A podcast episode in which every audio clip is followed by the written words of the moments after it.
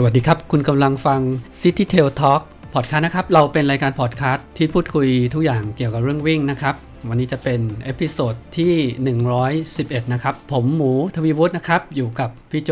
จิรพงศ์เหมือนเดิมนะครับ ครับ สวัสดีครับ ครับ วันนี้พี่โจจะกลับมาเล่าเนื้อหานะครับ ในวิชาการต่อนะครับ VDOT Training Series นะครับ ของลุงแจ็คเดเนียลนะครับ มาเอ่อในชื่อตอนเลเวลเลเวลที่ 2 marathon pacing marathon pace training นะครับ หรือว่าการ train เวลาแข่งมาราธอนใช่ไหมโจ ใช่ครับอ่าก็จะเป็นโปรแกรมการซ้อมเพื่อจะทดสอบ pace ที่เราต้องการที่จะลงแข่งมาราธอน marathon pace training เอ่อถ้าดูถ้าเราไปดูโปรแกรมที่ที่ที่เขามีให้ให้เราเลือกเอาไปใช้หยิบซ้อมหรือว่า แผนการซ้อมของอของโค้ชท่านอื่นๆอะไรเงี้ยเราก็อาจจะเห็นอะไรล่ะ easy run tempo interval อะไรเงี้ยใช่ไหมฮะเออของของลุงแจ็คเนี่ย v dot เนี่ยก็จะมีเพสประหลาดประหลาดๆเพิ่มขึ้นมาอีก 2 เพสนะหนึ่งในนั้นคือมาราธอนเพสเทรนนิ่งนะซึ่งซึ่งก็แปลตามตรงตัวก็คือการซ้อมเพสมาราธอนอะก็คือเพสที่เราใช้ลงแข่งมาราธอนอืมเพสนี้ก็เวลาเราคำนวณนะจำได้ไหมฮะ v dot value นะฮะ เป็น เป็น เป็นตัวตัว v dot อะเป็นค่า v dot ที่เอาไว้คำนวณ pace ไว้ซ้อมอะฮะค่า v dot value ก็คำนวณมาจากผลการผลการวิ่งเนี้ยจากรายการลงแข่งที่วิ่งไปเมื่อไม่นานมานี้ของเรา นะครับไม่ว่าจะเป็นลงแข่งระยะ 5 กิโล 10 โลฮาฟหรือมาราธอนเนี่ยนะฮะใส่เข้าไปปุ๊บเนี่ยในในแอปของของลุงแจ็คอะ v dot เอ่อคำนวณเนี่ยสามารถคำนวณเพสซ้อมได้ทุกเพสเลยนะ ตั้งแต่ easy pace marathon pace tempo pace interval pace แล้วก็ repetition pace มีอยู่ 5 pace นะครับคราวที่แล้วเราพูดไปเรื่องของอะไรนะเอ่อ base เอ่อ base training นะ build base ก็คือการวิ่งสร้างฐาน การสร้างฐานคือการวิ่ง easy run นะครับ easy run ก็วิ่งก็ถ้าตามที่เราเข้าใจก็จะเป็นวิ่งแบบสบายๆวิ่งโซน2วิ่งเพื่อจะอฟื้นฟูร่างกาย วิ่งเพื่อพัฒนาระบบแอโรบิกให้เราอึดให้เราซ้อมได้วิ่งวิ่งได้ทนขึ้นวิ่งได้ความแข็งแรงของร่างกายเพิ่มขึ้นเหมาะสำหรับช่วงโดยเฉพาะคนที่เริ่มวิ่งใหม่ ๆนะฮะ อย่างต้องเริ่มต้นด้วยโปรแกรมนี้ หรือคนวิ่งมานานก็ต้องเริ่มต้นด้วยโปรแกรมนี้เหมือนกันอ่าแล้วก็ Easy Pace ก็จะเป็นเพสที่เขาไว้วิ่งหลังจากวันที่วิ่ง Quality Run นะใช่ไหมครับ ก็คือเป็นการฟื้นฟูร่างกายก็คือ Quality Run ก็คือการซ้อมที่ใช้สำหรับสัพพักกำลังผสม เยอะๆทีเดียวว่าจะเป็น Tempo Interval หรือ Repetition วันถัดมาก็ก็จะเป็น Easy Run เพื่อเป็นการฟื้นฟูอะก็ก็จะเป็นวิ่งเขาเรียกว่าเป็นเพสที่ ที่ช้าที่สุดนะที่ใช้ที่อยู่ในโปรแกรมซ้อมมาราธอนเพสเทรนนิ่งเนี่ยก็จะเป็นเพสที่เร็วขึ้นมาหน่อยนะครับผมถ้าเทียบกับโซนหัวใจก็น่าจะเป็นประมาณโซน 3 โซน 3 ก็คือโซนที่เราเอาไว้แข่งนั่นแหละนะครับเป็นโซนที่เท่าไหร่ล่ะเอ่อ60ถึง70%ของ maximum heart rate ใช่ไหมครับ เออ แต่ว่าถ้าเราใช้ v dot value คำนวณได้ ไอ้คำนวณเนี่ยก็จะได้ตัวมาราธอนเพส มาซ้อมเหมือนกัน ในบทนี้เนี่ยลุงแจ็คเนี่ยนะเขาเกริ่นเกริ่นได้น่าสนใจนะฮะเขาบอกว่าเออการซ้อมด้วยมาราธอนเพสเนี่ยมันเป็นของใหม่ที่แกเพิ่งเพิ่งได้ไอเดียมาจากเออเออเขาเรียกว่าอะไรนักกีฬาที่แกไปฝึกด้วยอะ่ะแล้วก็ฝึกซ้อมด้วยโปรแกรมนี้เนี่ย เป็นบางครั้งบางคราวเนี่ยปรากฏว่าส่งผลดีกับนักนักวิ่งทีเดียวนะครับผมเพราะว่าการซ้อมด้วยมาราธอนเพสหรือการซ้อมวิ่งด้วยเพสเป้าหมายของการลงแข่งมาราธอนเนี่ยนะครับผมจะทำให้อ่อมันเป็นไม่คล้ายกับมันก็ไม่ถึงกับ easy pace ทีเดียวนะฮะแล้วมันก็ไม่ถึงกับเป็น tempo pace tempo นี่ก็ต้องเทียบเคียงว่า โอ้โหอะไรนะ ประมาณ โซนสี่ใช่ไหมฮะโซนสี่ต้นต้นๆโซนสี่กลางๆหรืออะไรพวกนี้นะครับเออบางคนก็เทียบเคียงเป็นเท่าไหร่เพส 10K ใช่ไหมฮะเพส 10K วิ่งเต็มที่ 1 ชั่วโมง แล้วหมดแรงอะไรประมาณนี้นะครับเออเพราะฉะนั้นมาราธอนเพสเป็นเพสที่อยู่ระหว่าง easy pace แล้วก็ tempo pace คือก็ไม่ถึงกับง่ายสักทีเดียว แต่ก็ไม่ได้ยากเย็นอะไรนะครับผมเขาบอกว่าเออเพสนี้เนี่ยเออสามารถที่จะวิ่งได้ยาว กว่าปกติ หมายความว่าโปรแกรมมันแน่นอนมันต้องมันต้องใช้เวลาไม่มากเท่ากับเอ่อ long run อะ long run ก็ต้องวิ่งไกลนะฮะวิ่งวิ่งไกลกว่าวิ่งนานกว่านะครับผมมาราธอนเพสเนี่ยสามารถวิ่งได้ไกลกว่าปกติกว่าเทมโปแน่นอนกว่าอะไรแน่นอนเออแต่ว่าก็คงจะไม่ไกลมากจนถึงแบบรองรัน นะครับผมอันนี้หมายถึงโปรแกรมซ้อมนะหมายถึงโปรแกรมซ้อมนะแต่ถ้าถ้าเราลงแข่งแน่นอน เราก็ต้องวิ่งถึง 42 โลถูกไหมครับเออแต่โปรแกรมการซ้อมเนี่ยจะไม่ได้วิ่งถึงขนาดนั้น นะครับ เพราะว่าเราซ้อมเพื่อจะเตรียมพร้อมร่างกาย เราไม่ได้ไปซ้อมเพื่อจะให้มันเหมือนกับการแข่งจริง ๆ เพราะว่าในการซ้อมจริงๆที่ในโปรแกรมที่ลุงแจ็คสันนำแนะนำมาเนี่ยก็ไม่ได้มีระยะทางที่วิ่งเท่ากับที่แข่งจริง ๆ ด้วยนะครับผมก็เขาบอกว่าอันนี้ภาพรวมเลยนะมาราธอนเพสเทรนนิ่งเนี่ยนะครับผมก็ควรจะวิ่งอยู่ประมาณ 90ถึง150 นาทีอะอืมก็คือเอ่อประมาณชั่วโมงครึ่งถึง 2 ชั่วโมงครึ่งเอ่อชั่วโมงครึ่งถึง 2 ไม่เกิน 2 ชั่วโมงครึ่งอะส่วนใหญ่ก็น่าจะประมาณชั่วโมงครึ่งถึง 2 ชั่วโมงอะไรโดยประมาณ ถ้าเขาบอกว่าเป็นระยะทางนะฮะก็ประมาณ 16 ไมล์16 ไมล์ก็ประมาณสักเกือบเกือบ26 โลอะครับผมเขาบอกว่าอันนี้อันนี้เป็นเพดาน อันนี้เป็นเพดานเขาจะไม่ให้วิ่งเอ่อด้วยระยะทางที่มันไกลกว่านี้ นะครับผมเพราะว่าเอ่อมันจำเป็นจะต้องใส่เข้าไปในระหว่างอาจจะเป็นแทนที่ Quality Run ในสัปดาห์นั้นนะครับผมเพราะฉะนั้นเนี่ยเอ่อถ้าใส่เข้าไปในโปรแกรมการซ้อมปุ๊บเนี่ยเออมัน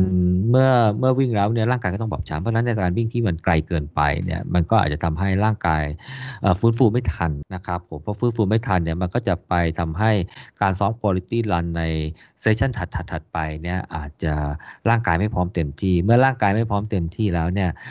เราก็ร่างกายก็จะไม่ได้สัมผัสโปรแกรมการซ้อมได้อย่างเต็มเออแต่แล้วก็อาจจะไม่ได้พัฒนาได้เต็มที่ อันนั้นคือหัวใจที่ว่า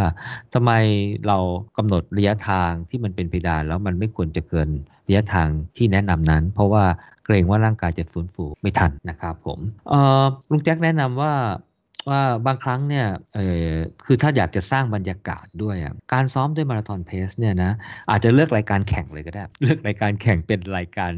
ที่ใช้ซ้อมเลยก็ได้นะเพราะว่าเอ่อรายการแข่งเนี่ยมันก็จะมีนอกจากเอ่อมันมีบรรยากาศที่มันเหมือนกับการวิ่งแล้วนะเวลาวิ่งก็จะใกล้เคียงกับรายการเป้าหมายที่เราต้องการลงแข่งใช่ไหมฮะมีบริการน้ำนะ มีบริการระหว่างทางเนี่ยเหมือนกับการลงแข่งมันก็เป็นการซ้อมแต่ปัจจัยอื่น ๆ ที่เราจะต้องสัมผัสในในระหว่างการแข่งขันด้วยนะแล้วก็ที่แน่นอนก็คือว่าเราก็สามารถที่จะซ้อมวิ่งได้ตามเพสที่กำหนด ก็คือมาราธอนเพสแล้วก็ตามระยะทางที่กำหนด ถ้าเป็นระยะฮาฟก็โอเค เราก็วิ่งได้ตลอดเส้นทางนะครับผมแต่ต้องวิ่งด้วยมาราธอนเพสนะเออไม่ใช่ว่าไปลงซ้อมมาราธอนเพสในรายการฮาฟนี่วิ่งเหมือนฮาฟเลย อันนั้นมันคือการลงแข่งแล้วมันไม่ใช่ซ้อมมันไม่ใช่ซ้อมนะฮะเเช่นเดียวกันถ้าเราไปเลือกรายการมาราธอนและถ้าเราจะลงถ้าเราจะซ้อมแล้วเรา ไปเลือกรายการมาราธอนเพื่อจะซ้อมเนี่ยเขาก็บอกว่าก็ไม่ควรจะวิ่งเกิน 26 กิโลอะหรือ 16 ไมล์ใช่ป่ะแต่มาราธอนมัน 42 โลใช่ไหมก็แปลว่าอะไร ก็แปลว่าก็ต้องวิ่งไม่ถึงเส้นชัยอะเกิดแล้วเราก็ต้องหยุดวิ่งก็ต้องหยุดวิ่ง ไม่ใช่ว่าเราหยุดวิ่ง เพราะเรา DMF เราไม่เก่งหมดไม่ใช่ คือโปรแกรมมันถูกกำหนดให้ วิ่งได้ไม่เกินแค่นี้นะครับ คือถ้าเสียดายเนี่ยก็อย่าไปลงรายการมาราธอนแล้วกันนะให้ลงฮาพอฮะเอาฮาวิ่ง 21 โลก็อยู่ในอยู่ในกรอบเพดานไม่เกิน 26 กิโลเมตร เพราะว่าถ้าเราลงไปลงในรายการมาราธอนเนี่ยเอ่อถ้าเราวิ่งถึงเนี่ยร่างกายก็จะบอบช้ำมากเกินไป พอเราบอบช้ำมากเกินไป เราก็จะต้องพักนานขึ้น พักนานขึ้นเดี๋ยวเซสชั่นคุณภาพรันถัดไปเราจะซ้อมไม่ได้ซ้อมไม่ได้ นะฮะหรือซ้อมได้ไม่เต็มที่ประโยชน์ก็ได้ไม่เต็มตามที่ต้องการนะครับผมโปรแกรมการซ้อมก็จะรวนนะครับผมเพราะฉะนั้นอืมเอ่อก็กลายว่าอ่าเซสชันนั้นมันก็เป็นการลงแข่งไม่ได้เทสตัวมาราธอนเพสเพราะว่าเป้าหมายของมาราธอนเพสเนี่ยเพื่อจำลองเอ่อเพสที่เราจะวิ่งลงมาราธอนถูกป่ะ ถ้าเราวิ่ง 21 โล ก็แปลว่าเพสก็ต้องเร็วกว่ามาราธอนถูกไหมเพราะว่าในในในในในคำแนะนำของลุงเนี่ยที่จะเล่าให้ฟังต่อไปเนี่ยการดู improvement หรือการดูพัฒนาการของมาราธอนเพสของนักวิ่งเนี่ยคือการจับความรู้สึกว่านักวิ่งเนี่ยรู้สึกอย่างไรเมื่อวิ่งมาราธอนเพสตามระยะทางที่ก็แปลว่ามันก็ต้องมีการเปรียบเทียบความรู้สึกในการวิ่งที่ระยะทางเดียวกัน นะฮะเพสเดียวกันนะครับ นักวิ่งควรจะมีพัฒนาการรู้สึก comfortable รู้สึกดีขึ้นนะรู้สึกใช้สัพพะกำลังน้อยลงถูกไหมฮะ เมื่อวิ่งแบบเดียวกันนะเมื่อผ่านจากการซ้อมมาช่วงเวลาหนึ่งแล้วเราก็เทสเพสมาราธอนเพสทีหนึ่งเนี่ยใช่ไหมฮะ เราควรจะรู้สึกดีขึ้นใช่ไหมดีขึ้นรู้สึกใช้สภาพกำลังน้อยลงเพื่อจะบอกว่าโอ้ร่างกายเราพัฒนาขึ้นมาก แล้วก็สามารถที่จะโคเขาเรียกว่าอะไรเมื่อไปวิ่งมาราธอนได้เต็มระยะเนี่ยก็น่าจะได้ระยะเวลาตามเป้านะครับ เพราะฉะนั้นถ้าเราไปลงฮาร์ปแล้วเราวิ่งเต็มที่เลย ก็แปลว่าเราวิ่งเร็วกว่าเพสใช่ไหมถามว่าแล้วร่างกายจะพัฒนาไหมก็แน่นอนร่างกายมันพัฒนาอยู่แล้วไม่มีปัญหาเรื่องของการพัฒนาของร่างกาย แต่ว่ามันจะไม่ได้ตรงตามเป้าหมายที่ร่างที่ที่เกี่ยวกับการซ้อมของเรา แล้วก็อีกอย่างหนึ่งเนี่ยเราก็จะไม่ได้ track ไอตัว performance ของเราตามโปรแกรม เพราะว่าอันนี้เนี่ยลุงเขาแนะนำให้ใส่การซ้อมมาราธอนเพสเนี่ยไม่ได้ใส่ไม่ได้อาจไม่ได้ใส่บ่อยแบบว่าใส่กันเป็นทุกอาทิตย์หรืออะไรพวกนี้เออเขาจะแนะนำให้อาจจะไปแทนที่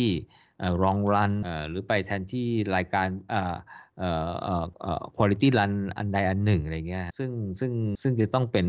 ช่วงเวลา แต่ว่าไม่ใช่ทุกสัปดาห์ทุกแบบใกล้ ๆ กัน แต่แกก็ไม่ได้พูดแบบริจิตว่าจะต้องเป็นทุกเดือนหรืออะไรพวกนั้นนะนะเออเพียงแต่ว่าเพื่อจะทำให้ร่างกายเนี่ยสามารถที่จะเทสทดสอบวิ่งด้วยความเร็วที่เราต้องการลงการลงแข่ง เพราะฉะนั้นมาราธอนเพสเทรนนิ่งเนี่ยดูประหนึ่งว่าไม่ใช่โปรแกรมหลักในการซ้อมผมแต่ใส่มาเพื่อให้นักวิ่งมีโอกาสสัมผัส ความรู้สึกของการวิ่งเมื่อลงแข่งด้วยเพสนี้ เพื่อเตรียมตัวที่จะลงในรายการเป้าเป้าหมายลุงแกนแนะนำอีกว่าในการคำนวณ v d o t เนี่ยซึ่งเราคำนวณมาจากผลการแข่งขันที่เราเพิ่งไปลงมาไม่นานนี้ อาจจะเป็นอย่างที่เล่าให้ฟัง อาจจะเป็น 10 โลฮาฟหรือมาราธอนเลยก็แล้วแต่เนี่ยมันจะคำนวณ M pace คือมาราธอนเพสได้ค่านึงนะครับ ซึ่งค่านี้มันเป็นคล้ายๆกับเป็นค่าเป็นเพสที่เราสามารถวิ่งได้ในปัจจุบันใช่ไหมฮะ เพราะว่าก็เพิ่งวิ่งไปหยกหยกมาวันนี้นี่เองนะครับผม แต่ว่าในการวางเป้าหมายที่เราจะลงแข่งในรายการที่เราต้องการทำสถิติใหม่ใช่ไหมฮะสถิติใหม่ก็แปลว่าเพสก็ต้องเร็วกว่าเดิมใช่ไหมฮะมันเพสของมาราธอนเป้าหมายเนี่ยก็คงจะมากกว่าเพสที่เราคำนวณได้จาก v dot value ก็ควรจะเร็วกว่าไหมฮะ คราวนี้ก็จะมีมาราธอนเพสสตัว คือตัวปัจจุบันที่เราวิ่งได้กับตัวเป้าหมาย เป้าหมายที่เรา จะต้องการจะวิ่งให้ได้ ซึ่งมันเร็วกว่าใช่ไหมฮะ เราจะวิ่งด้วยมาราธอนเพสเป้าหมายที่มันเร็วกว่า ได้ตลอดระยะทาง 42 โลได้อย่างไร ก็ได้จากการซ้อมตามโปรแกรมของเราเนี่ยแหละ เพราะว่ามันมีเวลาใช่ไหมฮะเออเพราะฉะนั้นในการซ้อมเนี่ยแล้วลุงแจ๊กแกก็เลยแนะนำว่าเออในการที่เราจะทำให้ให้ได้ความรู้สึกเออเหมือนกับการลงแข่งแกก็แนะนำโปรแกรมการซ้อมเนี่ยคือนอกจากนอกจากนะ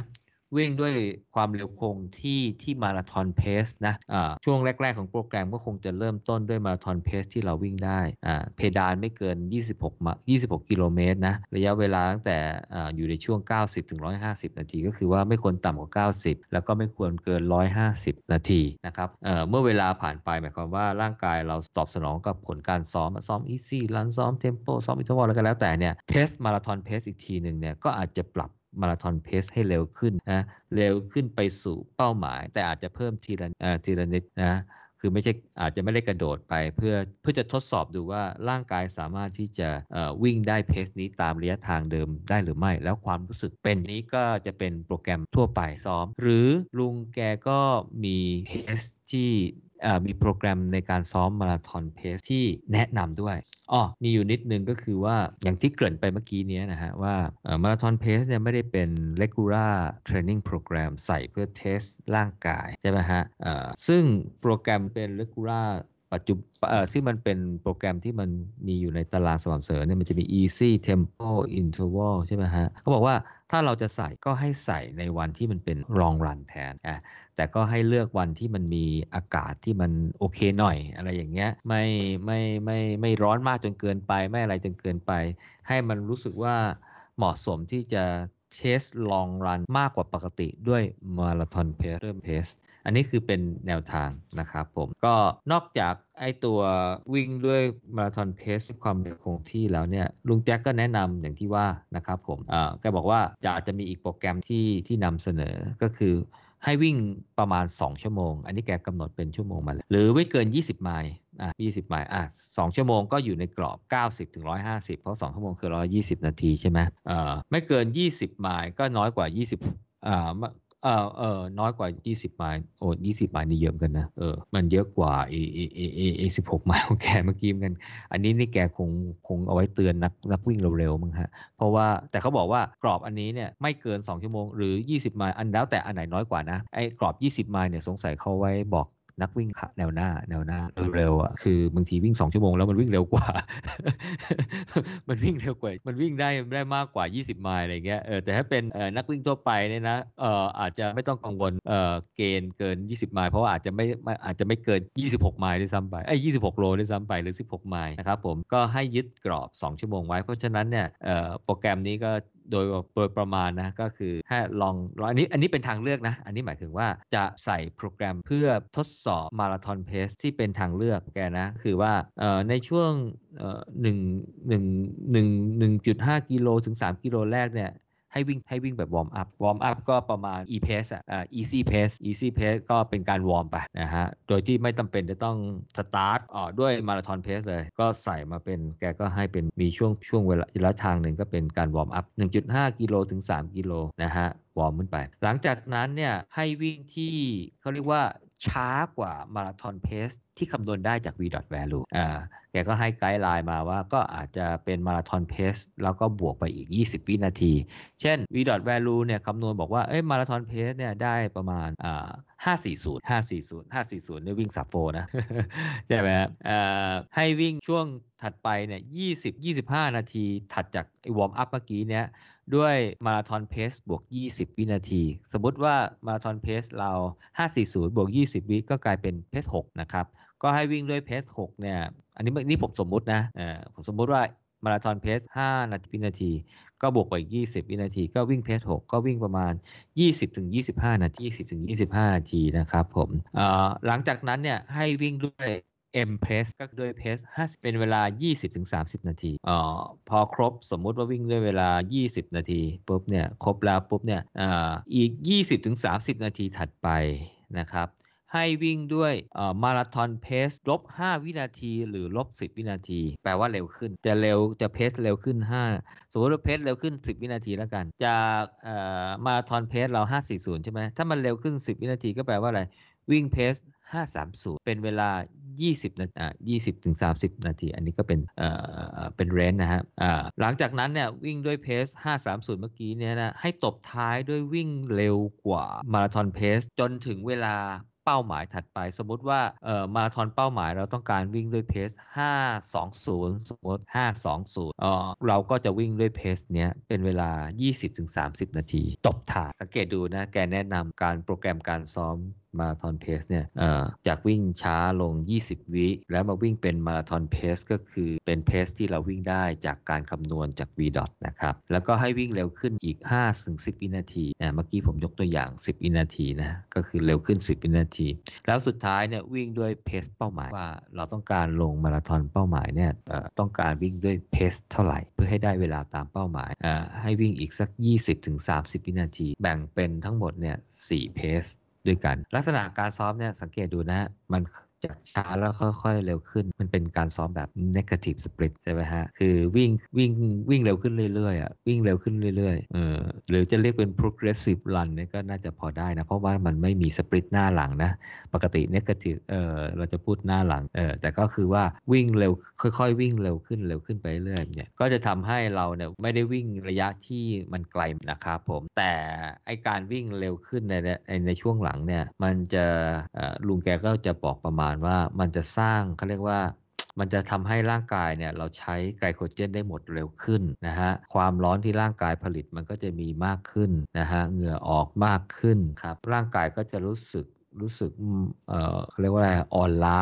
มากกว่าปกติ นั่นคือความรู้สึกที่คล้ายๆ กับตอนที่เราวิ่งมาราธอนมาแล้วเนี่ยเกินประมาณสัก 30 โลอะไรประมาณนั้นนะ เออ นั่นแหละคือสิ่งที่ลุงแกอยากจะให้นักวิ่งเนี่ยซ้อมแล้วก็ได้สัมผัสฟีลลิ่งในช่วงท้ายนั้น เพื่อจะดูว่าเออในช่วงท้ายในช่วงที่หลังจากการฝึกนี้เนี่ยเรารู้สึกอย่างไรนะครับ แล้วพอเราเข้าโปรแกรมการซ้อมต่อไปแล้วเรากลับมาเทสด้วยมาราธอนเพสทีหนึ่งความรู้สึกเราเนี่ยนะตามโปรแกรมที่วิ่งเมื่อกี้เนี่ยดีขึ้นไหมเออถ้าความรู้สึกดีขึ้น แปลว่าการซ้อมของเราเนี่ย ได้ผลตามเป้าหมายตามเป้าหมายการซ้อมมาราธอนเพสเนี่ยเลยทำให้เราสามารถเช็คความก้าวหน้าว่า โปรแกรมการซ้อมที่เราจะนำไปสู่เป้าหมายของเราเนี่ยมันได้ผลจริงหรือไม่ แล้วได้ผลตามเวลาที่เราคาดหมายก็เป็นการเช็คระยะ เช็คสมรรถภาพที่มันพัฒนาขึ้น นี่คือนี่คือจริง ๆ แล้วนี่คือสิ่งที่ที่ที่แกคิดว่าเป็นประโยชน์ของการซ้อมมานะครับ คือไม่ได้ซ้อมเพื่อจะสร้างอะไรล่ะ สมรรถภาพร่างกายโดยตรงนะแต่ใส่ในโปรแกรมซ้อมเนี่ยเพื่อให้เราสัมผัสความรู้สึกในการวิ่งจำลองคล้ายๆ กับเป็นภาพจำลองอะของการวิ่งมาราธอนจริงๆอะ ว่าการลงแข่งอะว่าเราจะรู้สึกอย่างไร เพราะหัวใจของการวิ่งมาราธอนคือ การที่เราสามารถที่จะรักษาเพส การวิ่งของเราให้ใกล้เคียงกันตั้งแต่เริ่มต้นไปเส้น เพราะว่าส่วนใหญ่เวลาที่เราวิ่งมาราธอนแล้วเวลาเราไม่ค่อยได้ตามเป้าหมายเนี่ยส่วนใหญ่มักเกิดจากช่วงหลังๆช่วงท้ายๆเนี่ยเราไม่สามารถที่จะรักษาความเร็วหรือเพสในการวิ่งได้ อันเกิดจากร่างกายไม่สามารถทนสภาพการอ่อนล้านะการเหนื่อยการขาดน้ำนะพลังงานหรืออะไรก็แล้วแต่นะครับผมมักจะลดความเร็วลงในช่วงท้ายๆแล้วเวลาก็จะไม่ได้ตามเป้าหมาย นี่คือสิ่งที่ที่บอกว่าการใส่โปรแกรมการซ้อมแบบมาราธอนเพสเนี่ยก็จะมาช่วยให้นักวิ่งเนี่ยสามารถที่จะทดสอบร่างกายได้ แล้วก็จะทำให้นักวิ่งเนี่ยสามารถที่จะทดลองหลาย ๆ สิ่งหลาย ๆ อย่าง เช่น ทดลองเรื่องการดื่มน้ำ การเติมพลังงานด้วย Energy Gel เอ่อสภาพการใส่เสื้อผ้ากางเกง รองเท้า ใส่หมวก ใส่อะไร เพื่อที่จะ ทำให้ร่างกายเนี่ยนะสามารถที่จะรักษาเพสให้คงให้วิ่งต่อไปได้ เพราะว่าข้อแนะนำในการวิ่งของลุงแจ็คเกี่ยวกับมาราธอนเพสเนี่ยมีอยู่แค่นี้เอง มีอยู่แค่นี้เองคือ ถ้าไม่วิ่งด้วยเพสคงที่เนี่ย ก็ให้วิ่งเพสแบบคล้ายๆ negative split นะ ให้ค่อยๆเริ่มเพิ่มความเร็ว เออจนกระทั่งไปถึงความเร็วมาราธอนเป้าหมายนะครับ เพราะว่าหลังจากนี้ไปเนี่ย ลุงแจ็คจะพูดถึงปัจจัยที่จะทำให้เราไม่สามารถรักษาเพสมาราธอนของเราได้ในช่วงหลังๆนะครับผม เออปัจจัยแรกคือเรื่องของความความร้อนของอากาศนะ แล้วก็ ความร้อนของร่างกายนะครับผมเขาบอกว่าเออจริง ๆ ก่อนหน้านี้ที่เราเคยคุยเรื่องเรื่องระบบการเผาผลาญอออะไรนะแอโรบิกกับ anaerobic อะไรใช่ไหมเออคือถ้าเป็นแอโรบิกเนี่ยมันจะมี by-product ใช่ไหมมีผลพลอยได้จากการเผาผลาญแอโรบิกคือเผาผลาญมันจะมีผลพลอยได้ 2 ตัวคือความร้อนกับน้ำความร้อนกับน้ำน้ำก็ส่วนหนึ่งก็ออกมาเป็นเหงื่อใช่ไหมฮะความร้อนก็คือ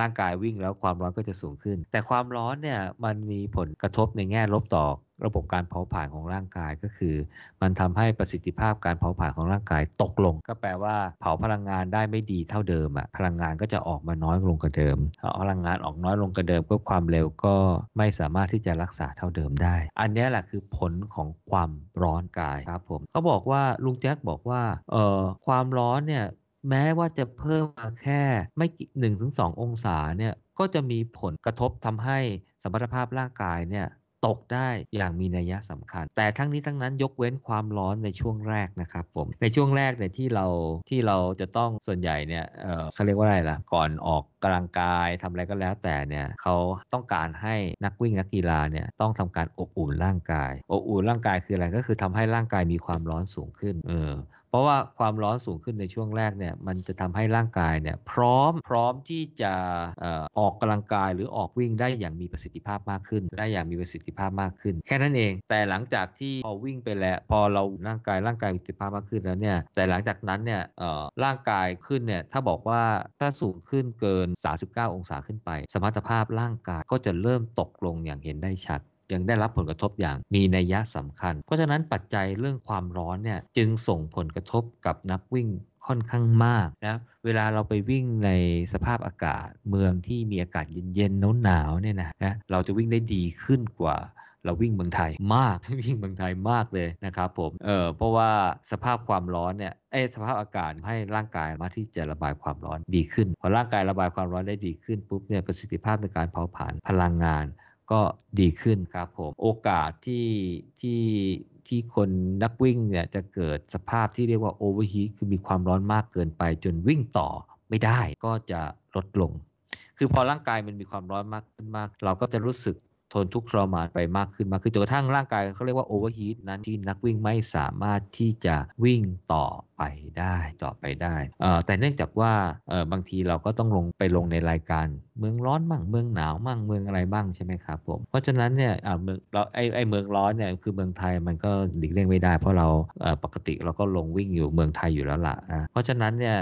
แต่เขาก็แนะนำสำหรับนักวิ่งออาจจะเป็นประเทศที่อยู่อากาศที่เย็นกว่าอะไรกว่า ถ้าจำเป็นจะต้องมาวิ่งที่อากาศร้อนกว่า ก็มีความจำเป็นที่จะต้องฝึกซ้อมในสภาพที่ใกล้เคียงกับสนามที่ไปลงแข่งขัน เพราะไม่งั้นแล้วเนี่ย เราจะคาดหวังเเวลาสถิติเนี่ยไม่ได้เลย เพราะว่ามันจะถูกได้รับผลกระทบจากความร้อนของสิ่งแวดล้อมก็เลยแนะนำว่านักกีฬาพวกนี้เนี่ยควรจะต้องมีการเขาเรียกว่าปรับร่างกายให้เคยชินกับสภาพความร้อนบ้าง ก็คือต้องซ้อมในที่ร้อนบ้างๆอะซ้อมในที่ร้อนบ้าง ไม่ใช่ว่าเออวิ่งแต่เมืองอากาศเย็นๆ แล้วก็ต้องไปลงใน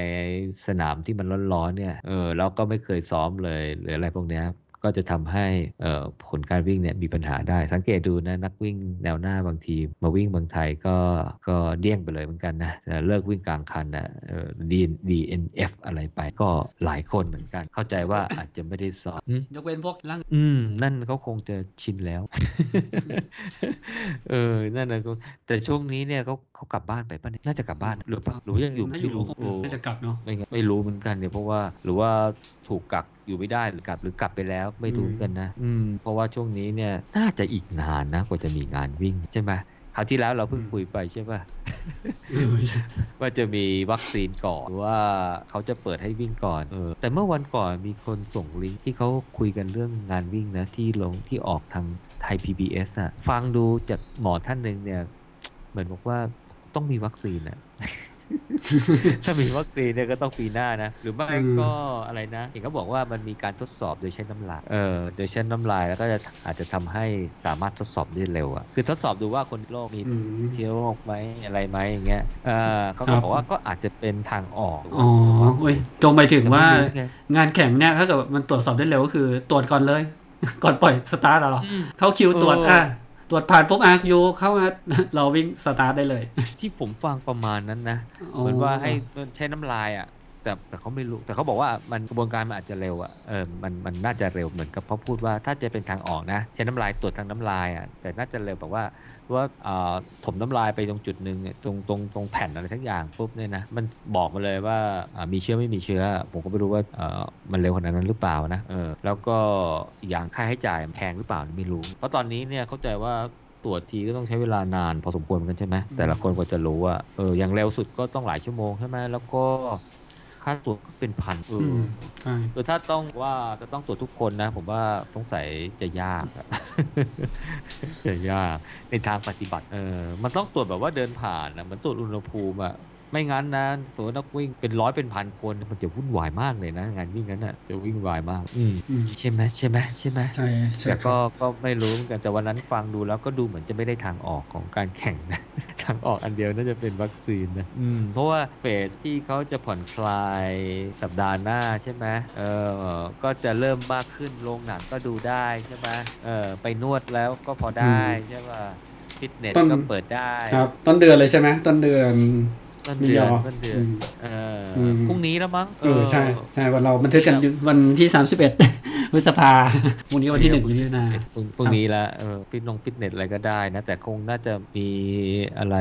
ข้อปฏิบัติอะไรก่อนเข้าพอสมควรเหมือนกันใช่ไหมใช่ไหมอะเออเมื่อกี้ลุงแจ็คแนะนำเรื่องของการวิ่งในสภาพอากาศ ที่ร้อนเออก็แน่นอน อันนี้ผมว่าทุกคนคงคงจะเข้าใจดีว่าถ้าร้อนๆอะวิ่งได้แย่เออแล้วก็มีโอกาสเป็น heat stroke ได้ด้วยเออเป็น overheat อะร่างกาย overheat อะอืมใช่ไหมอ่าอันที่สองที่แก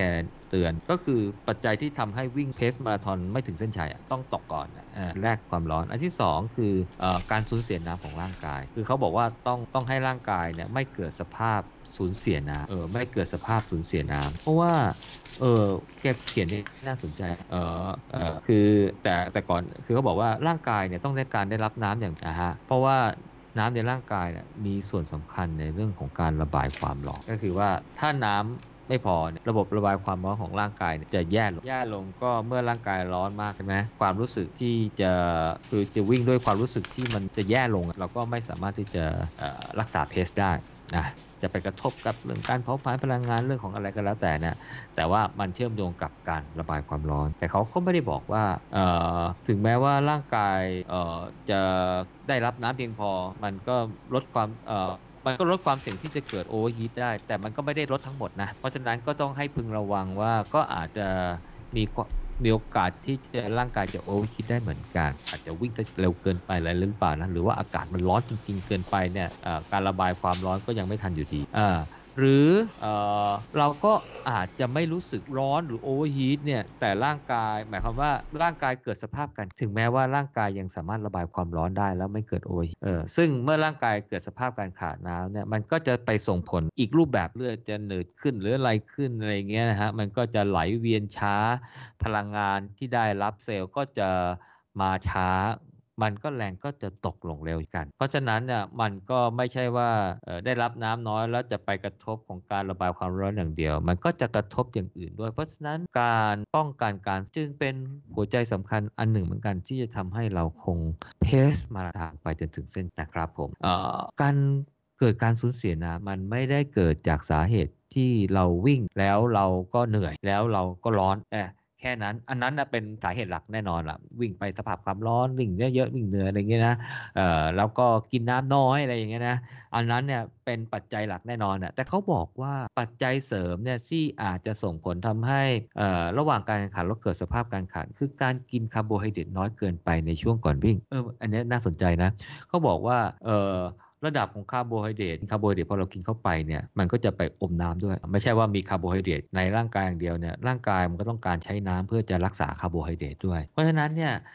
การกินคาร์โบไฮเดรตเข้าไปน้อยเกินไป นอกจากได้พลังงานน้อยไม่พอจากการวิ่งแล้วเนี่ยมันก็จะทำให้ร่างกายเนี่ยนะมีน้ำมีสภาพน้ำเนี่ยน้อยกว่าปกติ เพราะฉะนั้นพอไปวิ่งลงปุ๊บนึงเนี่ย ก็อาจจะเกิดอาการขาดน้ำได้อย่างรวดเร็วมากขึ้น แต่ปกติเราก็ไม่นะ เราก็ซัดกันเต็มเหนียวนะ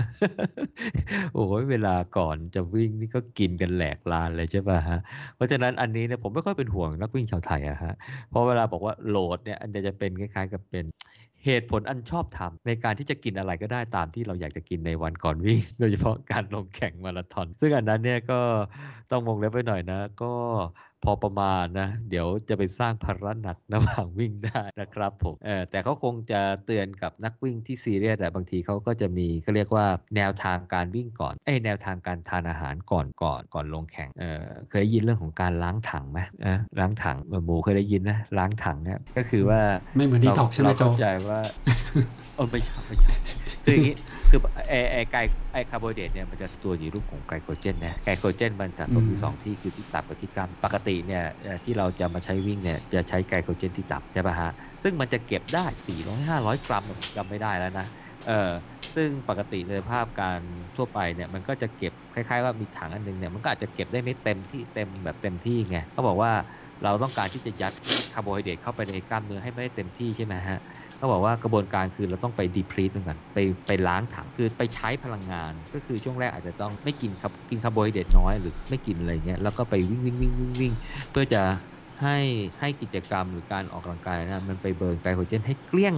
ออกจากกล้ามเนื้อแล้วคราวนี้เติมเข้าไป เติมเข้าไปเต็มที่เลย แล้วมันจะได้ปริมาณคาร์โบไฮเดรตหรือไกลโคเจนเนี่ยที่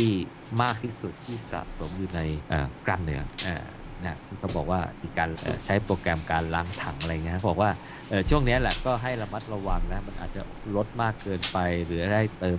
คาร์โบไฮเดรตมาไม่ไม่เหมาะสมอะไรเงี้ยก็อาจจะทำให้เกิดสภาพการขาดน้ำได้ ซึ่งจริงๆ ผมไม่ค่อยเป็นห่วงนักวิ่งชาวไทยนะ อันนี้เขาเขาคงจะลุงแกคงพูดถึงนักวิ่งที่เขาซีค่อนข้างจะซีเรียสอะเพราะว่าคำแนะนำหลังจากนี้นะ โอ้โห ดูเลยนะ มันเป็นนักวิ่งที่ซีเรียสจริงๆซีเรียสคือจริงจังนะไม่ใช่ว่าเป็นนักวิ่งที่มีความเครียดนะหมายความว่าจริงจังต่อการคือรายการเป้าหมายเนี่ยมันเป็นรายการที่เขาต้องวางแผน ทุกอย่างให้ดีซ้อมให้ดี เตรียมร่างกายให้ดี แต่งตัวให้ดีนู่นนี่อะไรเงี้ยนะฮะเพราะฉะนั้นเนี่ยทุกเรื่องจะต้องซีเรียสไปหมด ก็คือหมายความว่าจะต้องให้ความสำคัญกับแม้กระทั่งให้ความสำคัญในเรื่องของการทานอาหารก่อนลงวิ่งด้วยอะไรเงี้ยแต่ของเราก็วิ่งสนุกสนุกนะผมก็ไม่ค่อยคิดซีเรียสมากขนาดนั้นนะครับผมเออเขาบอกว่า ไอสภาพการขาดถ้ามันขาดประมาณ3%ของน้ำหนักตัวเนี่ยเขาบอกว่ายังพอรับได้ คืออาจจะไม่ได้ส่งผลกระทบกับ ร่างกายมากนักนะก็แปลว่าไม่ส่งผลกับ performance ของร่างกาย แต่ก็คงส่งผลส่งผลส่งผลกระทบ แต่ว่าถ้าขาดน้ำถึง 5%เมื่อไหร่อาจจะอันตรายได้สมมุติว่าถ้านักวิ่งน้ำหนัก 60 กิโลกรัม ถ้าน้ำหนักหายไปเนี่ยวิ่งแล้วช่างน้ำหนักหายไปเนี่ยหายไป 1.8 ยังพอรับได้ ถ้าหายน้อยกว่า 1.8 โลโอเคเลยเกดดูเวลาเราวิ่งจบเราเคยไปช่างเออดูซิน้ำหนักหายไปเท่าไหร่เออ แต่ถ้าหายไปถึง 3 โลหรือมะหรือมากกว่า 3 กิโลเนี่ยเริ่มมีโอกาสที่จะเสี่ยงมีความเสี่ยงที่เกิดอาการขาดน้ำเออถ้าเกิดอาการขาดน้ำเนี่ยก็จะเป็นสภาพร่างกายที่อันตรายพอสมควรเหมือนกันนะครับผมอันเนี้ยแหละที่เขาบอกว่าให้ระมัดระวังนะครับผมเออมันเลยกลายเป็นแนวทางที่ว่าแกเลยให้โอ้ให้คำแนะนำนะว่าเราควรจะรู้ว่าร่างกายของเราเนี่ยเออ ใช้น้ำเนี่ยสูญเสียน้ำเนี่ยเท่าไหร่ในทุกๆระยะการวิ่งเช่น 1 กิโลเมตรเออเดี๋ยวแกมีวิธีแต่ตอนนี้แกแนะนำเพิ่มเติมเออเขาบอกว่าเอออันนี้อันนี้หมายถึงการขาดน้ำแบบว่าน้ำหนักหายไปคือแปลว่าเราสูญเสียน้ำจากเหงื่อออใช่ไหมฮะจากอะไรไปอ่าแต่เราก็ก็กินเข้าไปด้วยใช่ไหมฮะเพราะฉะนั้นเนี่ยถ้าเราสูญเสียมากกว่ากินเข้าไป ก็แปลว่าสุทธิแล้วเราเสียใช่ไหมฮะที่แล้วเราเสีย อันนี้แหละคือสิ่งที่ที่ที่ที่บอกว่าถ้าเกิน 5%เนี่ยมันอันตรายนะครับผมสังเกตดูไหมบางคนเนี่ยเหงื่อออกมากเลย วิ่งมาเท่ากันในตัวเลย บางคนเหงื่อไม่ท่วมตัวเนี่ยอันนั้นเป็นปัจจัยเฉพาะบุคคลเป็นอะไบโออะไรสักอย่างใช่ไหมเออไม่รู้ละมันทำไมมันถึงได้เผาผลาญเก่งขนาดนั้นน่ะแต่ก่อนที่จะไปตรงนั้นนะ ซึ่งครูแก๊กบอกว่าเราต้องรู้สภาพร่างกายว่า ร่างกายเรามีความสามารถในการสูญเสียน้ำมากเท่าไหร่ ต่อกิโลเมตรที่วิ่งก็คือเหงื่อออกมาเท่าไหร่เออแต่แกให้ความสำคัญเพิ่มเติมนิดนึงว่าเออก่อนหน้านี้เนี่ยเอ้ยก่อนนั้นเนี่ยก่อนอื่นเนี่ยเรามาดูสภาพภายเอ่อปัจจัยที่ทำให้ร่างกายสูญเสียน้ำมากอะอันแรกความร้อนอันนี้ชัดยิ่งร้อนมากมันยิ่งสูญเสียน้ำมากอะ ไม่มีใครสงสัย อันที่สองความแห้งความแห้งของอากาศหรือพูดอีกความชื้นของอากาศนั่นแหละความคือคือถ้าอากาศชื้น ถ้าอากาศชื้นเนี่ยนะออความสามารถในการลดเหงื่อเนี่ยจะลดลงจะลดลงก็แต่ว่า มันก็จะดูดีก็แปลว่าเอ้ยเราถ้าเราไปวิ่งในอากาศชื้นๆเนี่ยโอกาสที่เราจะสูญเสียน้ำมันลดลง แต่ว่ามันจะมันจะมีข้อแย่หนึ่งคือ เวลาไอ้เหงื่อที่เราอ่านเนี่ยเออจริงๆแล้วเนี่ยวัตถุประสงค์ของเหงื่อคืออะไร คือการระบายความร้อนใช่ไหมเออถ้าเราไปวิ่งในสภาพอากาศชื้นเนี่ยความชื้นเนี่ยมันจะทำให้การระเหยของเหงื่อยากขึ้น พอมันยากขึ้นก็แปลว่าเหงื่อออกมาน้อย ถึงแม้ว่าโอกาสของการสูญเสียน้ำจะน้อยลง แต่ความสามารถในการระบายความร้อนก็ลดลงด้วยเพราะความสามารถในการระบายความร้อนลดลงเนี่ยก็แปลว่าร่างกายมันก็จะร้อนมากขึ้นมากขึ้นมากขึ้นใช่ไหมฮะจนกระทั่งเกินความสามารถเกิน 39 องศาเลยซึ่งมันไปกระทบกับสมรรถภาพร่างกาย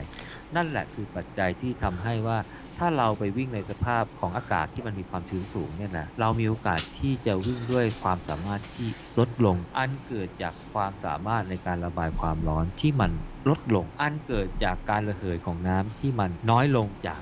ควันเพราะฉะนั้นเนี่ย ถ้าเราไปวิ่งที่รายการไหน เช้าวันนั้นเนี่ยเปิดดูพยากรณ์อากาศเออในแอปของเราเนี่ยนะเออ weather forecast อะไรส่วนใหญ่มันก็จะมีนั่นแหละ บอกว่าความชื้นสัมผัสเปอร์เซ็นต์ถ้ามันออกในแนวที่สูงสูงก็เกิน 60-70%อะไรขึ้นไป 70-80%ขึ้นไปเนี่ย วันนั้นเนี่ยอาจจะต้องวางแผนเทสดีๆแล้วว่าเป็นไปได้ว่าการระเบิดเหืออาจจะมีผล ยกเว้นว่าพอวิ่งวิ่งไปแล้วความชื้นมันลดลงหรือว่าลมมันแรงใช่ไหมฮะเออก็จะช่วยทำให้ความสามารถในการระบายความร้อนได้ดีแต่ถ้ามันอ้าวๆก็แปลว่าเพสที่เราซ้อมมาแล้วเราต้องการวิ่งเอ่อเพื่อให้ได้เวลาเป้าหมายเนี่ยวันนั้นอาจจะแต่ถ้าเราเป็นการทุลังที่จะวิ่งด้วยเพสเป้าหมาย สุดท้ายเราก็ อาจจะวิ่งไม่ถึงเส้นชัย หรือว่าในครึ่งในช่วงท้ายๆเนี่ยร่างกายจะเราจะถูกบังคับให้ลด pace ลงมาอยู่ดี pace ก็อาจจะไม่ได้ตามเป้าหมายกันฮะหรือไม่ก็คงจะต้องทำให้เรา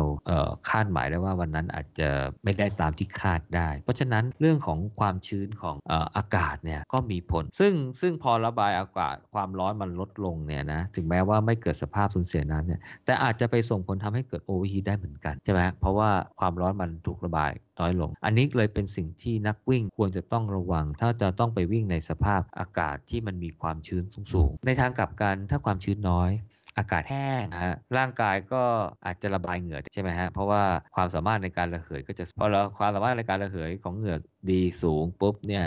ร่างกายก็จะระบายความร้อนได้ดี โอกาสเกิดโอเวอร์ฮีทเอ่อความร้อนสูงเกินไปก็ลดลง แต่จะเกิด ความเสี่ยงอีกอย่างหนึ่งคือ ความเสี่ยงในการเสียน้ำอันนี้แหละเป็นสิ่งที่ถ้าอากาศแห้งกว่าปกตินะฮะก็ให้ระมัดระวังในการดื่มน้ำนะฮะเพราะว่าเราอาจจะสูญเสียเหงื่อมากกว่าปกติ การฝึกกินน้ำสมมุติเราเคยฝึกมากินทุกกี่โลกี่โลอะไรประมาณนี้แล้วบอกว่าเราโอเคอยู่ได้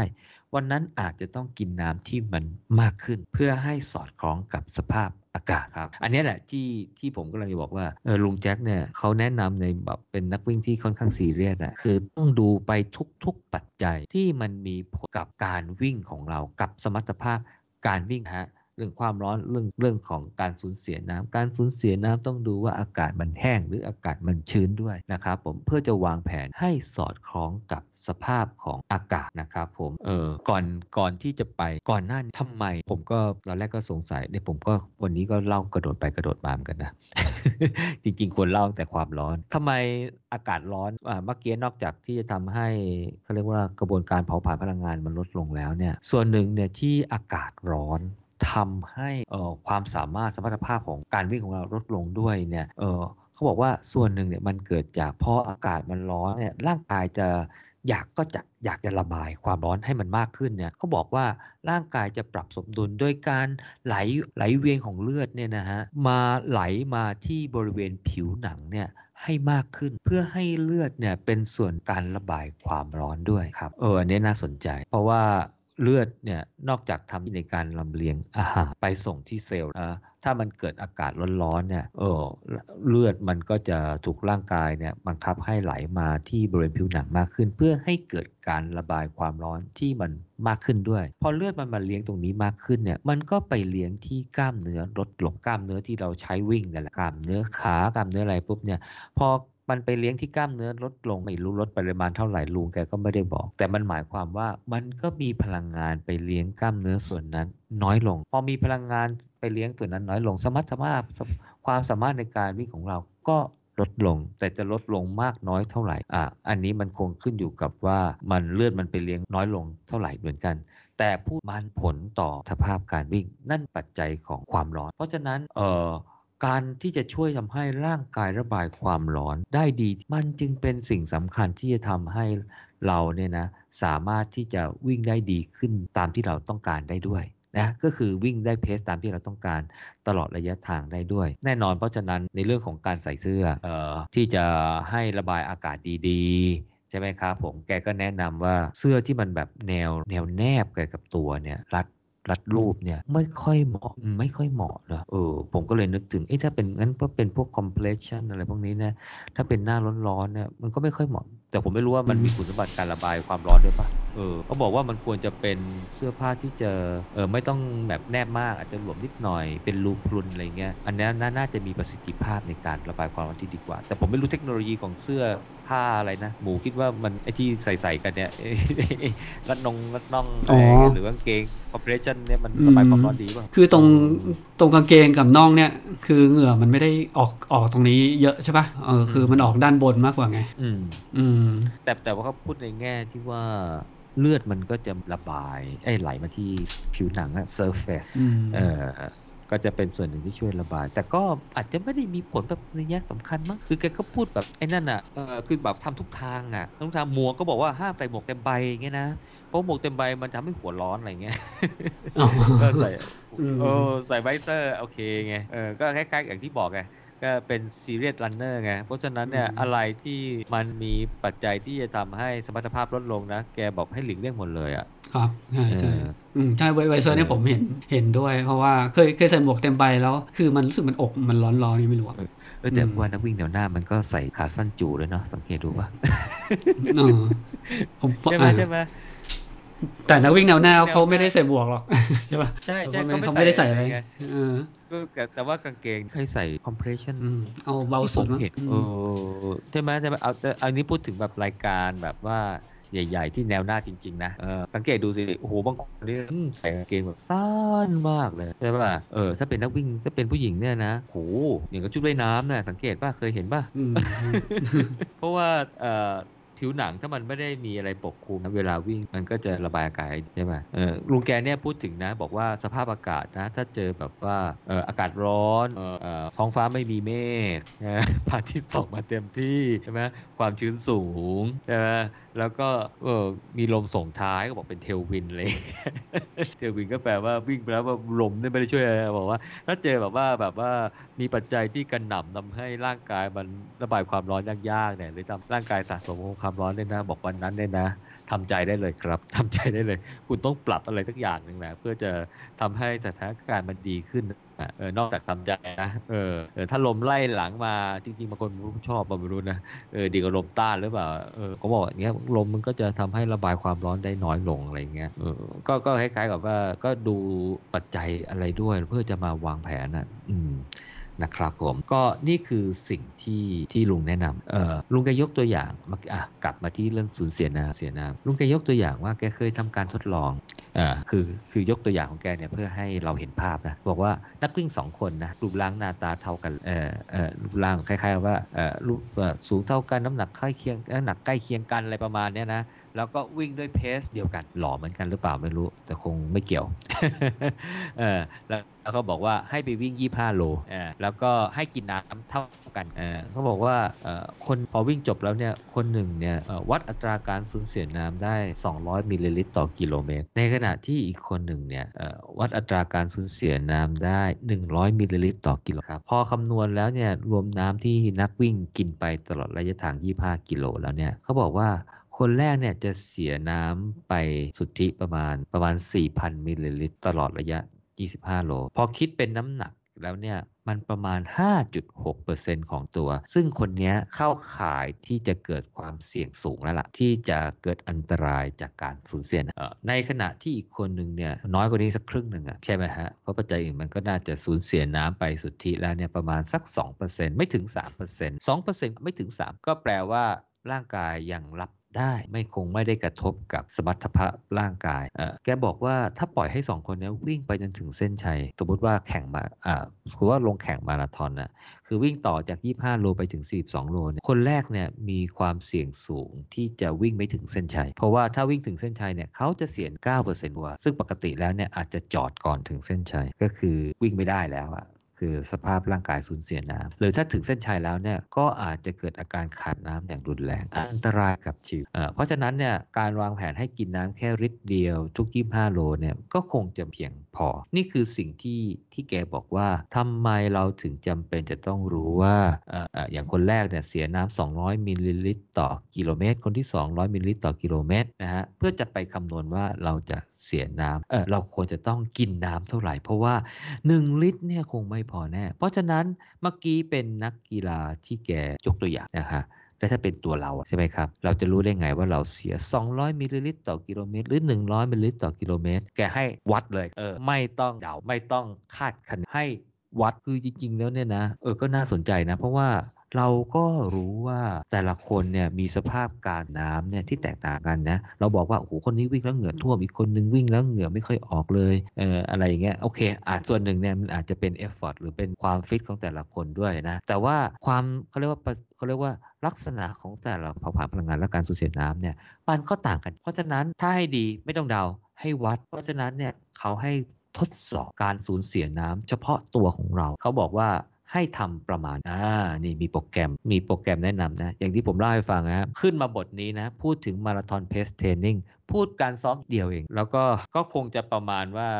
การซ้อมเนี่ยไม่ได้เป็น regular regularly อะไม่ได้เป็นประจำไม่ได้ใส่ในเพื่อให้เอาให้เราเทส ความสามกาย เทสว่าเราสามารถคงระยะเพสมาราธอนได้ตลอดเส้นทางหรือเปล่า แล้วแกก็มาพูดถึงสิ่งที่จะเป็นปัจจัยที่จะเกี่ยวข้องที่ทำให้ร่างกายมีสมรรถภาพตกนะฮะความร้อนการสูญเสียน้ำพอการสูญเสียน้ำแกอยากให้ทุกคนรู้คืออัตราการสูญเสียน้ำของแต่ละคนเป็นเท่าไหร่นะครับผมเออแกบอกว่าให้ทดสอบวิ่งประมาณ1นะ60 นาทีหรือ 1 ชั่วโมง อาจจะมากกว่านั้นก็ได้ไม่เป็นไรนะครับแต่ไม่ควรจะน้อยกว่า 60 นาทีนะ ขั้นแรกวัดอุณหภูมิอากาศความชื้น แล้วจดที่จุดสตาร์ทนะก็จุดสตาร์ทเกิดเราคงวิ่งเป็นวงกลมนะเออก็ให้วัดอุณหภูมิของอากาศและความชื้นนะครับเพื่อดูว่าเป็นเท่าไหร่ 2. ให้วัดร่างกายเปลือยเปล่า เขาใช้คำว่า nude body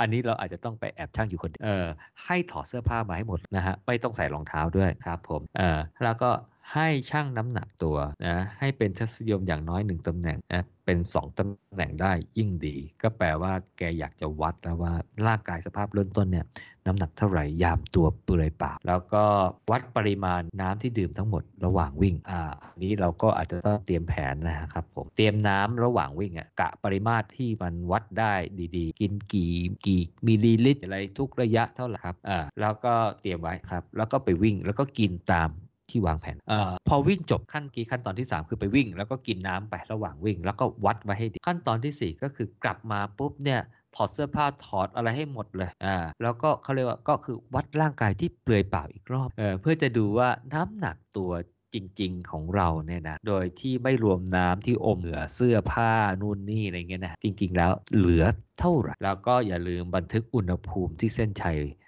ความชื้นไว้ด้วย ว่าวิ่งจบแล้วเนี่ยนะฮะหนึ่งชั่วโมงเอออุณหภูมิเป็นยังไง ถ้าเราวิ่งเช้าแน่นอน พอวิ่งจบก็ต้องอุณหภูมิสูงขึ้นใช่ไหมถ้าเราวิ่งเย็นวิ่งจบแล้วอุณหภูมิอาจจะลดลงนะครับผมแล้วก็รวมระยะเวลาแล้วก็ประมาณการสูญเสียของน้ำที่หยุดพักอ๋ออันนี้หมายถึงว่าถ้าเรามีการพักอะไรระหว่างวิ่งก็ไม่มีปกติก็ไม่มีเป็นศูนย์อยู่แล้วอ่แล้วก็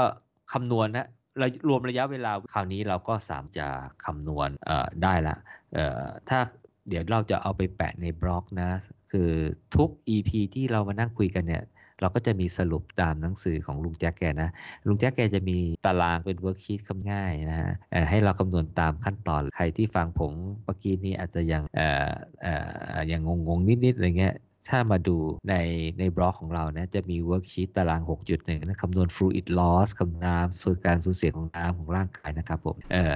และทำให้เราทราบว่าร่างกายเราเสียน้ำไปต่อละแต่ละกิโลเมตร แต่ละนาทีหรือแต่ละชั่วโมงเนี่ยเป็นเท่าไหร่นะครับผมคราวนี้เราพอเรารู้เอ่อร่างกายของเราแล้วเนี่ยปุ๊บเนี่ยเราก็สามารถที่จะ เอาไปคำว่าเราควรจะรับน้ำหรือกินน้ำเนี่ยระหว่างทางเนี่ยเป็นปริมาณเท่าไหร่ คราวนี้เราจะรู้ชัดแล้ว ปกติก่อนหน้านี้เราก็จะได้รับการแนะนำว่าเออกินน้ำมันทุกสเตชันนั่นแหละ กินไปเถอะเจอสเตชันไหนก็กินกินกินกินเข้าไป ก็คือกินให้มากเท่าไว้แหละก็จะได้ไม่มีปัญหาเออซึ่งก็โอเคก็ป้องกันไม่ให้เกิดการขาดน้ำได้เออแต่อย่างที่เล่าให้ฟังแต่แรกลุงแกแนะนำ serious runner นักวิ่งที่เครียดหน่อย เพราะฉะนั้นเนี่ย เขาเลยอยากจะเอ่อที่เป็นสมรรถภาพร่างกายที่เป็นความสามารถของร่างกาย เพราะฉะนั้นเนี่ยความสามารถในการสูญเสียน้ำเนี่ยเขาก็อยากก็อยากรู้ด้วยเพื่ออะไรเพื่อป้องกันไม่ให้ร่างกายรับน้ำน้อยเกินไปจนกระทั่งไปมีผลกระทบกับสมรรถภาพการวิ่งวิ่งได้เพส ต่ำกว่าที่เป้าหมายอะนั่นแหละนั่นแหละคือสิ่งที่แกกลัวเออแกก็พูดว่าแต่ถ้าเรากินน้ำมากเกินไปเออแต่ว่าในเมืองไทยเนี่ยมักไม่ค่อยเห็นนะ ผมก็เห็นมีคนเขียนใน Facebook บ้าง มีคนแชร์ให้บ้างนะเออก็เห็นแค่คน 2 คนไม่มากเออเออก็บอกว่าแต่ว่าต่างประเทศเนี่ยมันก็จะมีรายงานอาการอย่างนี้บ่อยคืออาการ รับน้ำมากเกินไป หรือว่าอาการภาวะโซเดียมต่ำหรือไฮโปนัทริเมียอันนี้ก็จะเป็นโทษของการกินน้ำมากเกินไป ซึ่งซึ่งก็แกก็พูดแบบให้ระวัง แต่สิ่งที่แกให้กังวลมากกว่าคืออาการการขาด น้ำผมเออเขาบอกว่านักวิ่งที่มีโอกาสกินน้ำมากเกินเออก็จะเป็นนักวิ่งช้า แล้วนักวิ่งที่มีโอกาสสูญเสียน้ำมากเกินไป ก็เป็นนักวิ่งช้า นักวิ่งช้าหมดเลยนักวิ่งเร็วนี่มักจะไม่ เพราะเขาบอกว่าการสูญเสียเนี่ยน้ำเนี่ยมันสัมพันธ์กับระยะเวลาที่เราวิ่งอยู่สัมพันธ์เพราะว่าถ้าเราอยู่ในสนามนานใช่ไหมเออ ก่อนที่เราจะไปอีก station ถึง station ถัดไป ก็แปลว่าร่างกายมีความโอกาสที่จะสูญเสียน้ำมากกว่า ในขณะที่นักวิ่งเร็ววิ่งปุ๊บหนึ่งถึง station แล้วใช่ไหม เวลาที่เขาอยู่ในสนามเขาจะสั้นกว่าดังนั้นโอกาสที่เขาจะสูญเสียน้ำไปจนถึงระดับที่ร่างกายเกิดการขาดน้ำเนี่ยจะน้อยกว่าเพราะนั่นเขาก็ถึงจุดให้น้ำเพราะฉะนั้นก็บอกว่านักวิ่งช้าๆเนี่ยให้ระมัดระวังโดยเฉพาะถ้าวิ่งในร้อนๆเนี่ยแล้วจุดเออแล้วมันจะใช้เวลาอยู่บนสนามระหว่าง station น้ำเนี่ยนานเกินไปแล้วอาจจะเกิดการขาดน้ำได้นะครับผมอ้าวแล้วทำไม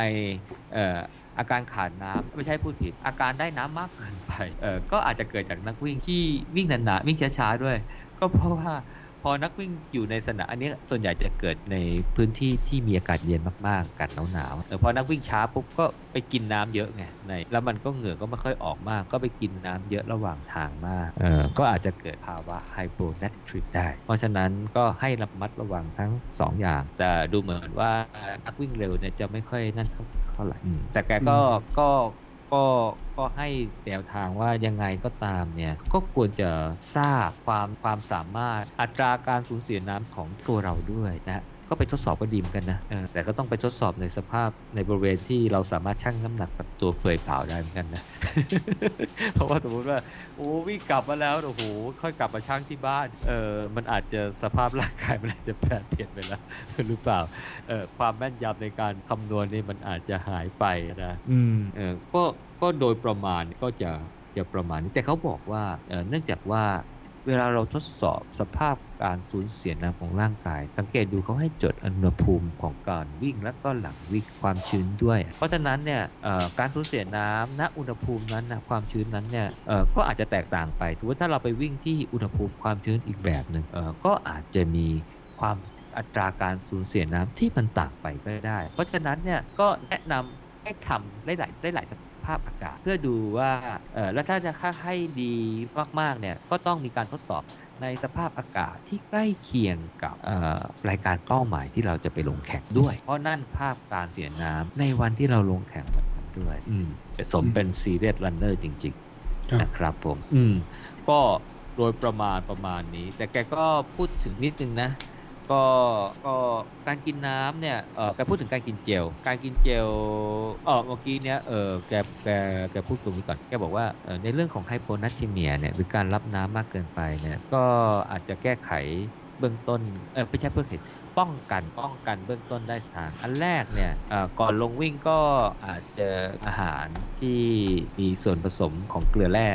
พอสมควรเหมือนกันผมก็ไม่รู้ว่าสูตรใครก็ลองดูนั่นดูแต่ว่าแต่ดูแกไม่ค่อยเสียเท่าไหร่ละอ่าในช่วงก่อนก่อนก่อนวิ่ง แต่ถ้าระหว่างวิ่งเนี่ยอาจจะทานอาจจะดื่มพวก sport drink อะที่มันมีส่วนผสมเกลือแร่จะไม่ต้องมากก็ได้อืมเออแต่แนะนำว่า sport drink เนี่ยไม่ควรกินใกล้เคียงกับเอ่อ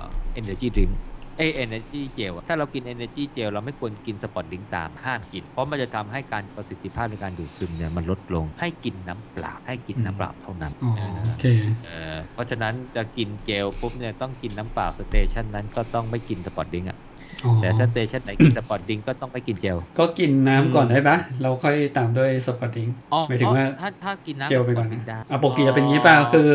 สมมติว่า เรา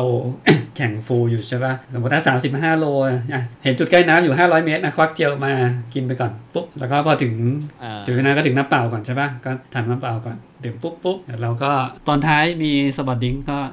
ได้ไหมอย่างเงี้ยผมว่าน่าจะข้ามไปนะ เพราะว่าถ้าเราดูคำแนะนำปกติเนี่ยเขาจะโฆษณาว่าสปเอ่อ energy gel ก็จะให้พลังงาน 10-15 นาทีใช่ไหมเพราะฉะนั้นเนี่ย ให้มันทำงานก่อน เพราะว่าถ้าผมว่าจาก station หนึ่งไปอีก station หนึ่งเนี่ยมันน่าจะมีอย่างน้อยสักเกิน 5 นาทีเกิน 10 นาทีถ้าวิ่งเสร็จถ้ามัน 2 โลอะก็อย่างถ้าใครวิ่ง pace 5ก็ต้อง 10 นาทีใช่ไหมเออเว้นไปจะใช่ไหมเออถ้ากิน sport drink ก็กิน sport drink ถ้ากินเจลก็กินเจลอะไรอย่างนั้นมากกว่าอืมอันนี้แกแนะนำนะแกแนะนำเพราะว่าเพื่อจะได้ประโยชน์สูงสุดของ เจล แล้วก็ประโยชน์สูงสุดของ sport drink แต่กินน้ำได้ตลอดนี่วันนี้ก็จะหมดแล้ว เพราะว่าสุดท้ายเนี่ยแกตบท้ายด้วยเรื่องของการซ้อมปรับสภาพร่างกายให้เคยชินกับความก็มีความจำเป็น เพราะฉะนั้นเนี่ยอย่างเมืองไทยเราก็อาจจะต้องหาโอ้ไม่ต้องหานะ มันก็มีอยู่แล้วล่ะเออก็คงเคยชินนะแต่เขาบอกว่าเออ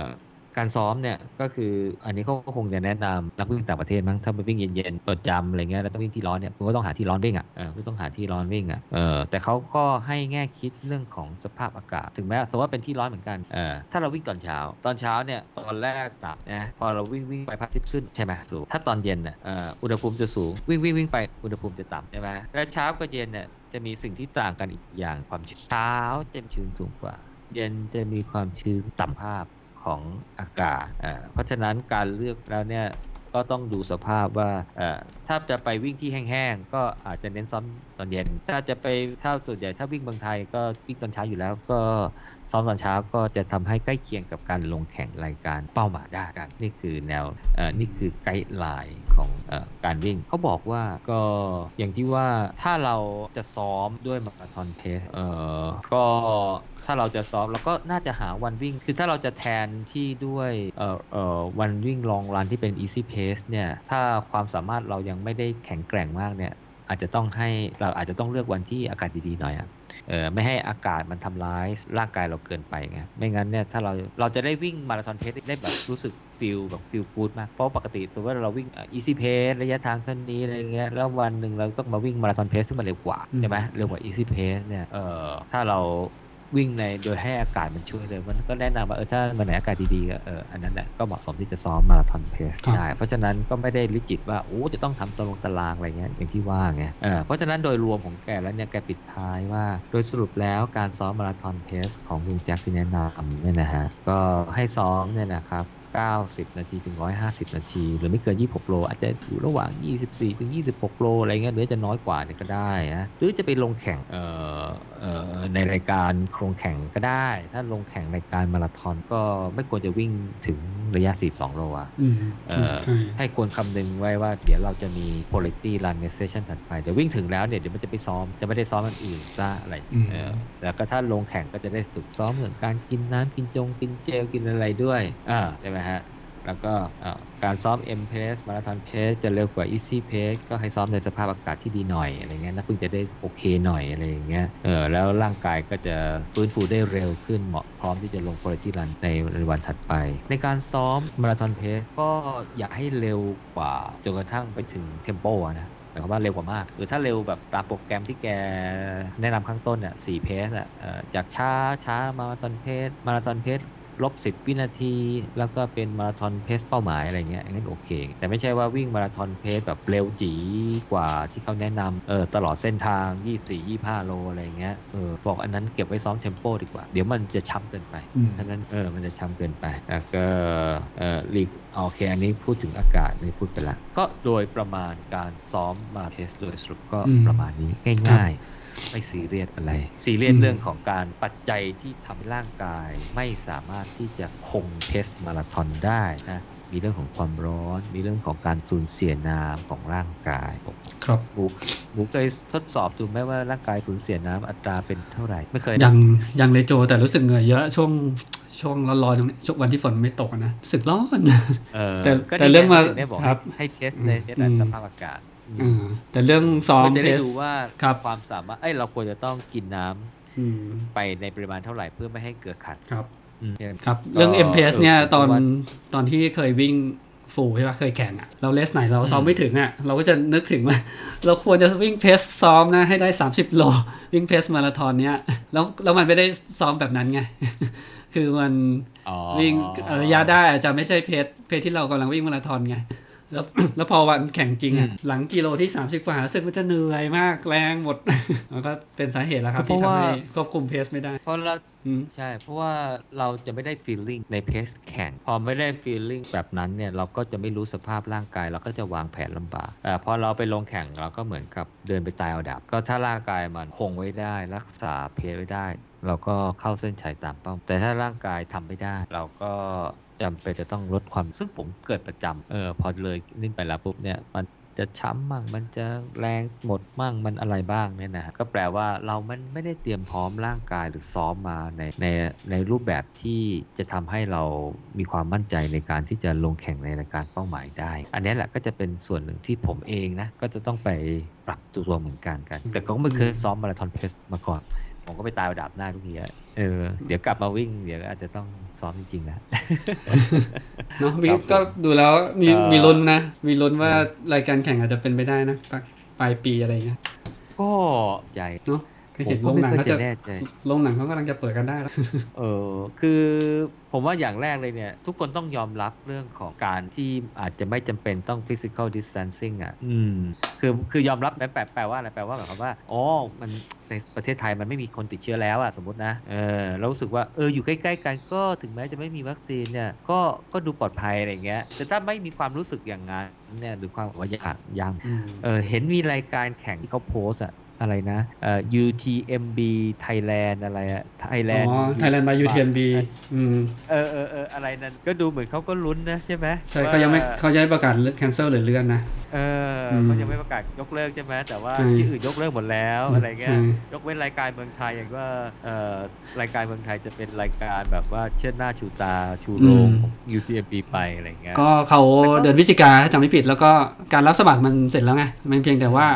เอ่อเขาผู้จัดคงรอด้วยว่าจัดจะให้จัดได้หรือเปล่าอะไรแต่เงี้มันยไปวิ่งในป่าในเขาใช่ไหมอืมก็เป็นไปได้นะเออโอ้เนี่ยอันเนี้ยปล่อยเป็นเวฟได้สบาย ปล่อยห่างกันคนละ2เมตรได้สบายเลยใช่ไหมอืมเพราะคนมันไม่เยอะใช่ป่ะ คนตอนต้นปีไง ต้นปีที่เขามีเป็น Zero Edition ก็ไม่เยอะมากนะ ไม่เยอะมากอืมเออ แล้วรายการเขาก็วิ่งไกลๆอะแล้วก็วิ่งอยู่ในป่าเขาเพราะว่ามีลุ้นนะรายการเนี้ยถึงแม้ว่าไม่มีวัคซีนนะอืมแต่รายการที่คลาคล่ำไปด้วยผู้คนเนี่ยไม่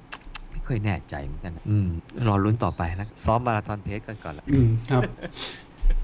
ดีไหมดีไหมอืมของโจก็มีเท่านี้เนาะเดี๋ยวผมมีเสริมนิดนึงครับผมจากที่โจแนะนำเพราะว่าอ่าที่บอกว่าเราจะต้องเช็คเรื่องเออความชื้นหรือว่าอุณหภูมินะ มันก็จะมีแอปพลิเคชันตัวหนึ่งจะแนะนำให้เพื่อนๆนักวิ่งครับ อืมอืมชื่อแอป Good to Run good to run เนาะอ่า Good to Run แล้วก็ลองเข้าไปดูข้อมูลที่เว็บก็ได้ good to run net อ่าเว็บเนี้ยเขาจะบอกนะครับว่าวันเนี้ยสภาพอากาศแล้วสิ่งแวดล้อมในบริเวณที่คุณอยู่เนี่ยเหมาะสมกับการวิ่งไหม ซึ่งจะบอกในเวลานั้นๆเลย อืมอืมอืมนะครับผมโอ้โอ้นะซึ่งเขาจะใช้น่าสนใจปัจจัยน่าสนทั้งอ่าความเร็วลมอ่าความชื้นสัมพัทธ์นะอ่าแล้วก็ความครับน่าจะเป็นในการ เกิดลูกเห็บหรือฝนตกอ่าแล้วก็ UV index อ่า UV index แล้วก็มีตัวหนึ่งที่ที่เป็นตัว flag เขาบอกเป็น flag flag ตัวเนี้ยเป็นเคยโจเคยได้ยินคำว่าคำว่าตัวนี้ไหม